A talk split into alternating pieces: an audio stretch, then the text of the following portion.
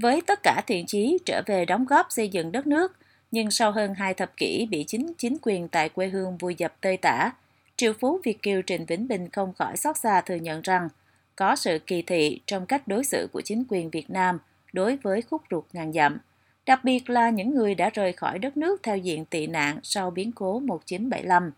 và rằng ông đã quá chủ quan khi thực hiện cung cách làm ăn ngược đời và đi trước thời đại tại Việt Nam vào những năm 90. Ông chia sẻ với VOA về những bài học xương máu dành cho những ai cũng đang ấp ủ giấc mơ như ông ngày xưa, đó là trở về nước đầu tư để gây dựng quê hương. Bình luận trong bài viết về việc doanh nhân Trịnh Vĩnh Bình đang chuẩn bị ít nhất là hai vụ kiện chống lại chính phủ Việt Nam trước tòa án quốc tế nếu như quá trình thương lượng giữa hai bên bất thành. Nhiều độc giả, thính giả của VOA cho rằng luật pháp quốc tế vẫn công minh hơn, phổ quát hơn khi tôn trọng thỏa thuận giữa hai quốc gia. Có người nói ông Trịnh Vĩnh Bình may mắn là nhờ tấm bùa hộ mạng, hiệp định khuyến khích và bảo hộ đầu tư lẫn nhau giữa Vương quốc Hà Lan và nước Cộng hòa xã hội chủ nghĩa Việt Nam. Một số người khác còn so sánh ông với trường hợp của Tăng Minh Phụng, doanh nhân đã bị xử tử hình vào năm 2003 với cáo buộc về các tội lừa đảo, lạm dụng tín nhiệm, chiếm đoạt tài sản xã hội chủ nghĩa, cố ý làm trái gây hậu quả nghiêm trọng.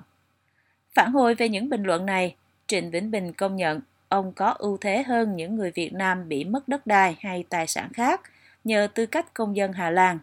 Tuy nhiên, ông cho rằng có những yếu tố khác biệt giữa ông và Tăng Minh Phụng, khi cả hai đều là những đại gia đã bỏ tiền mua rất nhiều đất đai vào những năm 90. Ông Bình phân tích với VOA. Về cái sự khác biệt của Bảy Phụng làm về địa ốc ở Vũng Tàu thời đó, và tôi nó có một cái khác nhau là vì Bảy Phụng á, thì là vay vay vốn ngân hàng vay tiền ngân hàng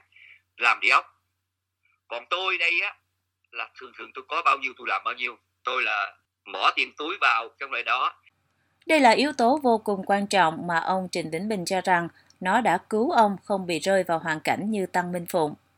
Doanh nhân Hà Lan lưu ý tỷ lệ lãi suất quá cao của các ngân hàng Việt Nam vào thời điểm đó là một rủi ro rất lớn đối với doanh nghiệp vay vốn từ ngân hàng. Chưa kể một khi xảy ra tình trạng vỡ nợ, việc kê biên tài sản để cấn nợ của các cơ quan nhà nước vào thời điểm này rất không công bằng. Ông nói. Công chuyện của Bảy Phụng khi mà bùng nổ đó, thì sau này tôi tôi tìm hiểu lại đó thì tôi biết đó, nếu mà ở một sân sân chơi sòng phẳng á, thì chưa chắc gì là Bảy Phụng xa lầy trong cái vấn đề nợ nần ngân hàng không phải. Là gì á, cái đánh giá trong cái vụ của tôi là tôi đã tôi đã thấy được. Cái đánh giá của các cơ quan đó về về tài sản á, nhiều khi của người ta là cái đó là ba ba trăm ngàn đô. Nhưng mà họ đánh giá còn cái năm bảy chục ngàn à, cái đó không ai cản được cái Việt Nam. Cái luật pháp nó lung tung lắm và cái những người mà bên ngành cơ quan là công an hay là hay là biển kiểm sát hay là gì đó thì họ làm việc uh, gọi là uh, nó gọi là vua của một cõi đấy dùng nào thì họ tự họ quyết định lấy họ cấu kết rồi họ làm hồ sơ giả rồi họ làm những cái hồ sơ là theo ý họ. Tức là họ không có một cái gì để nhất định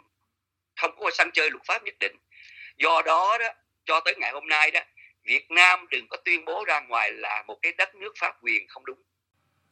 Một điểm khác biệt nữa vẫn theo lời của ông Trịnh Vĩnh Bình là ông không mua đất đai theo mục đích đầu cơ đất đai mà chỉ mua để xây dựng các cơ sở cho kế hoạch hợp tác kinh doanh nhằm đưa các kỹ nghệ của châu Âu về thay máu tại Việt Nam. Nhưng dù là với mục đích kinh doanh gì, thì việc doanh nghiệp đầu tư vào một đất nước không có một cơ chế pháp quyền, theo lời của doanh nhân Trịnh Vĩnh Bình, thì thực sự là một rủi ro rất lớn, có thể khiến cho họ không những mất mát tài sản mà thậm chí có khi phải đánh đổi cả tính mạng. Nhìn lại hành trình hơn 20 năm trở về nước đầu tư, khi được hỏi điều gì làm ông hối hận nhất, Trịnh Vĩnh Bình chua sót nói, Việt Nam chưa có đủ nhân tài và người tốt để điều hành đất nước, nên chuyện tôi về và gặp nạn là chuyện đương nhiên. Tôi về đó, lúc đó là gia đình tôi đã phản đối rồi và tôi đã cân nhắc cái rủi ro đó rồi. Và tôi nghĩ tôi có thể thoát được, có thể thôi. Tôi phải thử thách. Như mô tả trong các bài viết trước của VOA về vụ kiện xuyên thế kỷ của Trịnh Vĩnh Bình chống lại chính phủ Việt Nam, doanh nhân người Hà Lan gốc Việt là một triệu phú có tiếng ở Hà Lan vào thời điểm đó, với biệt hiệu là vua chả giò. Ông rất tâm huyết với việc trở về quê hương đầu tư, thay vì đem tiền đi kinh doanh ở các quốc gia khác và làm lợi cho họ. Trong kế hoạch của Trịnh Vĩnh Bình, không những ấp ủ giấc mơ kéo các công nghệ tân tiến của châu Âu về Việt Nam, mà còn là những dự án kiến thiết và làm giàu cho đất nước, như dự án phủ xanh các đồi trọc bằng giống thông Caribbean đẹp như mơ mà ông đã bị ấn tượng mạnh trong một lần đi chơi ở Thụy Điển. Các dự án nuôi trồng và xuất khẩu thủy sản để cạnh tranh với thế giới, làm các khu du lịch tầm cỡ thế giới để giới thiệu nét đẹp Việt Nam, dự án nào vét làm sạch sông thị vải, vân vân. Thế nhưng hết lần này đến lần khác, doanh nghiệp của ông bị vùi dập tơi tả, khiến những giấc mơ trở nên gian dở. Ngoài vấn đề về cơ chế, ông Trịnh Vĩnh Bình, sau hơn 20 năm cố công đầu tư tại Việt Nam, ngậm ngùi thừa nhận rằng nhà nước Việt Nam trên thực tế có sự phân biệt đối xử, kỳ thị đối với các doanh nghiệp nước ngoài, đặc biệt là những người Việt mang thân phận tị nạn. Ông nói, Về Việt Nam đầu tư đó, nếu là người tị nạn đó, tôi vẫn cam đoan là không có kỳ thị thật sự thì cũng bị người ta bịa đặt để mà kỳ thị để người ta lắng người ta người ta dành cái phần của người ta không muốn lắng xanh Trình Vĩnh Bình cho biết vào thời gian đầu khi ông mới đem tiền và vàng về Việt Nam đầu tư, Việt Nam chưa có nhiều doanh nghiệp có tầm cỡ như ông. Lúc đó Đông Âu anh em Đông Âu cũng chưa về, người Việt trong nước cũng chưa có. Tức là lúc đó tôi về còn hơi coi như là còn hơi sớm và tôi cũng được được con đường nó hơi thanh thang. Thành thử ra lúc đó đỡ đỡ cái vấn đề đó. Nhưng mà ngay bây giờ đó nó được một cái thì mất một cái. Bây giờ thời buổi bây giờ thì có thể cái thấy công việc mà thấy nó hơi rõ hơn. Nhưng mà một cái bản chất chưa thay đổi là là cái kỳ thị nó vẫn còn ngấm ngập. Cái đó một cái sự thật. Nếu mà chính phủ Việt Nam cho rằng không có tôi sẵn sàng đối chứng.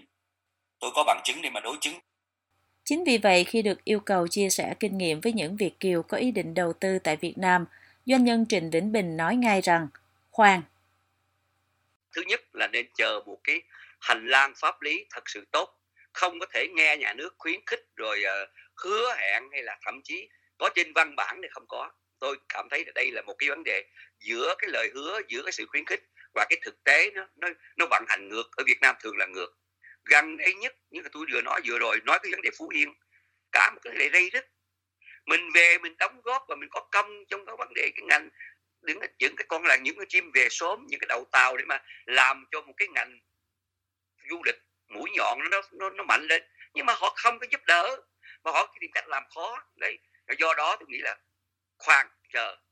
Và chờ thật sự khi nào mình có, mình kiểm tra được mà chính phủ Việt Nam phải có một cái trách nhiệm, thấy rằng muốn thật sự cho một cái sân chơi bình đẳng, lành mạnh để mình càng ngày cái sân chơi của mình được mọi giới người ta người ta người ta yên tâm để mình ta về đầu tư đó. Thì chính phủ Việt Nam có một cái trách nhiệm phải nhìn lại, xem lại cái guồng máy của Việt Nam mình về hành chánh và về luật pháp như thế nào.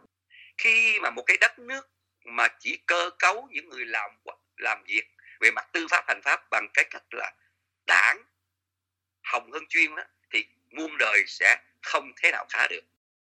chọn trở về đầu tư chọn đấu tranh giành lại công bằng qua việc khởi kiện chính phủ Việt Nam ra các tòa án quốc tế.